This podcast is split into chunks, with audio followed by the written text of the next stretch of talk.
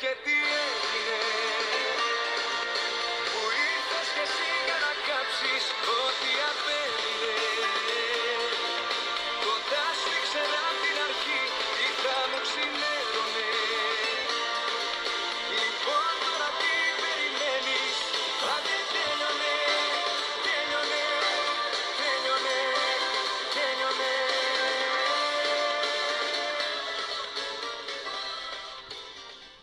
Αν κάτι πρέπει να αναγνωρίσουμε στον coach Πρίφτη είναι ότι είναι σταθερός στις απόψεις του. Ε, το σύστημα η μπάλα στο Νέντοβιτς ε, που εφαρμόζει από την ε, αρχή της χρονιάς το εφάρμοσε και χθες στο μάτς ε, για την κανονική διάρκεια του πρωταθλήματος ε, της Α1 ε, με τα αποτελέσματα τα οποία όλοι είδαμε.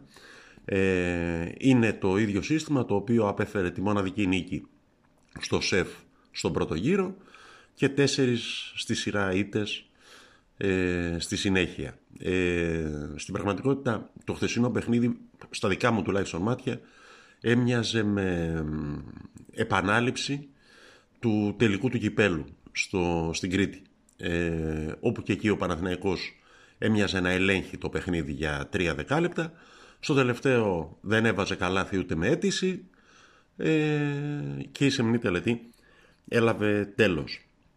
Ε, για να είμαστε ειλικρινείς, ε, έχω την αίσθη- είχα την αίσθηση πριν αρχίσει το παιχνίδι ότι θα χάσουμε ακόμη πιο εύκολα. Ε, όχι γιατί παίζει ο δεύτερος της Ευρωλίγκας με το 13ο.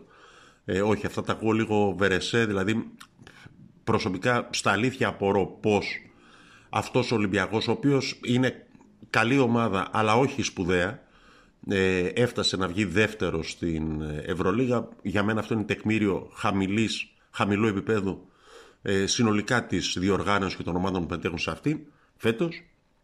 Αλλά, μ, οκ, είναι ε, πιο γεμάτη ομάδα από τον ε, Παναθηναϊκό και έχει το know-how της νίκης όπως και εμείς είχαμε στο παρελθόν ε, όποιες και αν είναι οι συνθήκες ενός αγώνα. Ε, το πιο εξοργιστικό ε, είναι ότι βλέπεις ότι κάποια πράγματα που για τον έναν ή τον άλλον λόγο δοκιμάζονται στη διάρκεια του παιχνιδιού όταν βλέπεις ότι αυτά τα πράγματα λειτουργούν, αποδίδουν, έχουν αποτέλεσμα γιατί μετά τα ξεχνάς, τα εγκαταλείπεις, δεν τα ξαναδοκιμάζεις. Δηλαδή, ο Παναθηναϊκός ε, στο πρώτο ημίχρονο ε, με τη συμμετοχή ε, του Ματσούκα και του Μποχορίδη, των δυο Λευτέριδων, ε, είχε ένταση, είχε καθαρό μυαλό, γύρναγε την μπάλα, έβγαζε ελεύθερα σουτ. Ε, κέρδιζε. Γιατί στο δεύτερο ημίχρονο, στο τρίτο και στο τέταρτο δεκάλεπτο, αυτά τα πράγματα να μην δοκιμαστούν έστω για λίγο, ρε αδερφέ, έστω για 3, 4, 5 λεπτά. Δηλαδή, άλλα αλλά τα χείλη των ασεβών, δεν, δεν, το, δεν το καταλαβαίνεις. Ε, χθες ε, πρέπει ο Παπαγιάννης να πήρε όλο όλο στο παιχνίδι τρεις φορές την μπάλα, σωστά. Δηλαδή και σιγά τη front line που είχε ο Ολυμπιακός με τον Φάλ ταλαιπωρημένο ε, να έχει χάσει προπονήσεις και το καθεξής. Με, με τον Σαν Σάρλ τον ε, Γάλλο στο νοσοκομείο για κολλικό νεφρού ξέρω εγώ τι έπαθε ε, έπαιζε ο Ολυμπιακός στο δεύτερο ημίχρονο με τον Μάρτι. Ε, βασικό ψηλό. Ε, και εσύ δεν πρέπει να έχεις την μπάλα μέσα. Θα μου πεις και ποιος να την περάσει εγώ σωστό και αυτό. Ναι αλλά ε, είναι λυπηρό, πώς να το πω, είναι θλιβερό να βλέπεις ε, τον Παναθηναϊκό να παίζει κόντρα σε μια ομάδα, να το ξαναπώ καλή αλλά όχι σπουδαία και να μην μπορεί να εφαρμόσει αυτά που έχει δείξει ότι μπορεί να κάνει. Ε, δεν έχω κάποια αιμονή με τον coach Πρίφτ, ενδεχομένως σε άλλες ομάδες να είναι καλός, έχει δείξει κάποιο έργο και στην Ούνιξ Καζάν και στον Άρη παλιά, αλλά ρε αδερφέ δεν γίνεται ε, έβλεπα το φίλο της στατιστικής ε, του χτεσινού αγώνα ε, Χουγκάζ, Κασελάκης, Καβαδάς DNP ούτε ένα δευτερόλεπτο συμμετοχής. Ε, την στιγμή που ο Μπαρτζόκας ε, ουσιαστικά πήρε το παιχνίδι δίχως τον βασικό του playmaker, τον ε, Σλούκα. Ο Σλούκα στο μεγαλύτερο παιχνίδι του, του αγώνα το είδε από τον πάγκο. Όπως και το μάτς του κυπέλου, τον τελικό του κυπέλου στην Κρήτη. Ε, ο Ολυμπιακός παίρνει τα παιχνίδια κρατώντας τον πιο ακριβοπληρωμένο του παίχτη στον πάγκο και δίνοντας το βιολί στον Walkup. Έναν Walkup τον οποίο ξέρω εγώ θα ήταν εντελώς διαφορετικά συνολικά τα πράγματα εάν ο Παναθηναϊκός είχε φροντίσει να τον αποκτήσει όπως θα μπορούσε αντί ξέρω εγώ για τον Κέντρικ Πέρι ο οποίος ήταν η επιλογή του, του τεχνικού επιτελείου και της δίκης της ομάδας. Ε, εντάξει, ε, τι να λέμε. Ε, μέτριο παιχνίδι για μια ακόμη φορά από τον Οκάρο White, μέτριο παιχνίδι από τον Μέικον. Ε, δεν κατηγορώ τα παιδιά. Ε, τόσο μπορούν, τόσο παίζουν. Το θέμα είναι γιατί τόσο μπορούν και γιατί επιμένουμε σε αυτούς άμα τόσο μπορούν. Ε, το είχα πει και στο προηγούμενο podcast, σε προηγούμενο podcast, ότι στα δικά μου μάτια και στο δικό μου μυαλό ε, η παταγώδης αποτυχία ε, του φετινού μπασκετικού Παναθηναϊκού έχει ονοματεπώνυμο. Και έχει το ονοματεπώνυμο του ανθρώπου που έκανε τις επιλογές των παιχτών. Δεν συζητάμε για το budget αυτή τη στιγμή. Ε, είναι εύκολο να πούμε «Α, ο Δημήτρης Γιανακόπουλος παρκάρει στις συμμετοχές, τα έσοδα, έξοδα και όλες αυτές οι ιστορίες που μπορούν εύκολα να γίνουν δικαιολογίες για αυτό που βλέπουμε και για αυτό που δεν βλέπουμε. Αλλά από εκεί και πέρα έρχεται κάποιος και σου λέει αδερφέ, έχω αυτό το budget, μπορείς να το διαχειριστείς. Να μην επαναλαμβάνουμε από την αρχή ε, την αλυσίδα των λανθασμένων επιλογών. Να μην θυμηθούμε το διαλό ε, στη Μονακό, να μην θυμηθούμε το Γιώργη Φέρελ ακόμα ακόμα που στην Τσεντεβίτα παίζει α, εντάξει, μια χαρά δεδομένων των συνθήκων και του επίπεδου της Τσεντεβίτα. Ε, να μην θυμηθούμε τους παίκτες που ήρθαν, που φύγαν, που ήρθαν και παίξανε 1,5 παιχνίδι τύπου Γιώβιτς ε, και μετά εντάξει έχουν ενδιαφέρουσες συνομιλίες με τον Δημήτρη Διαμαντίδη στον πάγκο όπως είδαμε χθες κάποια στιγμή από τη τηλεόραση. Ε, εντάξει, τι να κάνουμε. Ε, έχω την εντύπωση το είχα πει και πάλι από εδώ ότι δεν νομίζω ότι ο Παναθηναϊκός αυτός έχει τύχει σε μια σειρά πέντε αγώνων ε, με τον Ολυμπιακό, έτσι όπως είναι δομημένες οι δύο ομάδες. Ε, αλλά αδερφέ πάλεψέ το. Κάνε κάτι. Δηλαδή, ε, δεν χρειάζεται να είσαι προπονητής για να πεις ναι το πάρε την μπάλα και κάνε ό,τι σε φωτίσει η Παναγία. Ε, αυτό μπορώ να το πω και εγώ και πολύ πιο οικονομικά. Να με έχετε υπόψη σας. Δηλαδή, δεν είναι αυτό το. Δεν είναι μπάσκετ αυτό το πράγμα. Και όταν κερδίζει ακόμη ο Παναθηναϊκός, μπάσκετ δεν παίζει. Πόσο μάλλον όταν δεν κερδίζει.